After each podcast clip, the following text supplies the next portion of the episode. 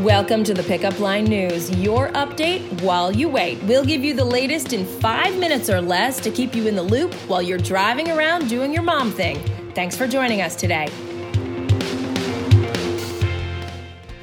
I'm Heather McBride, and here's your update while you wait for Monday, December 17th, 2018. But before we get into your rundown, I want to let you know we have a new last minute gift guide there's still time to get it all in. Don't worry, we got you covered. You can check that out on the pickupline.net.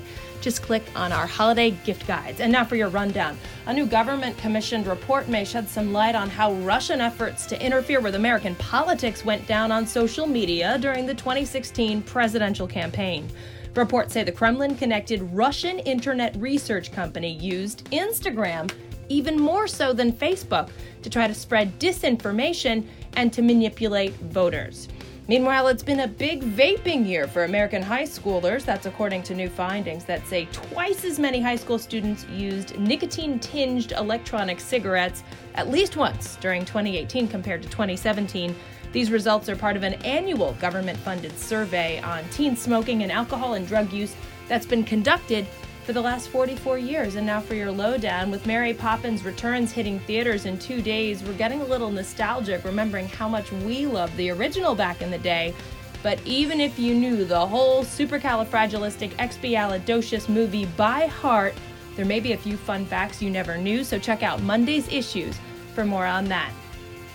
I dreaming of an I Christmas? Well, we know your kids are. We also know what a big deal it is to hand over that first smartphone to someone who still can't even remember to close the fridge door or put their clothes in the hamper. So, we have the best apps to help your first timer develop healthy tech habits.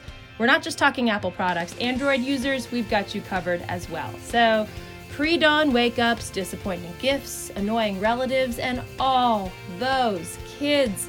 Yes, we're talking about the dark underbelly of the holiday season, but Matt Damon comes to the rescue with a hilarious SNL skit that reminds us that despite all of the downsides, this truly is the most wonderful time of the year. So check that out as well in Monday's issue. Let's talk about our holiday watch. We always want to make sure you have something to watch in the evening, so we have the network list and the Netflix list of every holiday movie from now until the big day. And what are you having for dinner tonight? Well, Melissa's making chicken parm meatballs. Just like all the best candy, there's a surprise in the middle. This looks so good. I'm actually going to make it.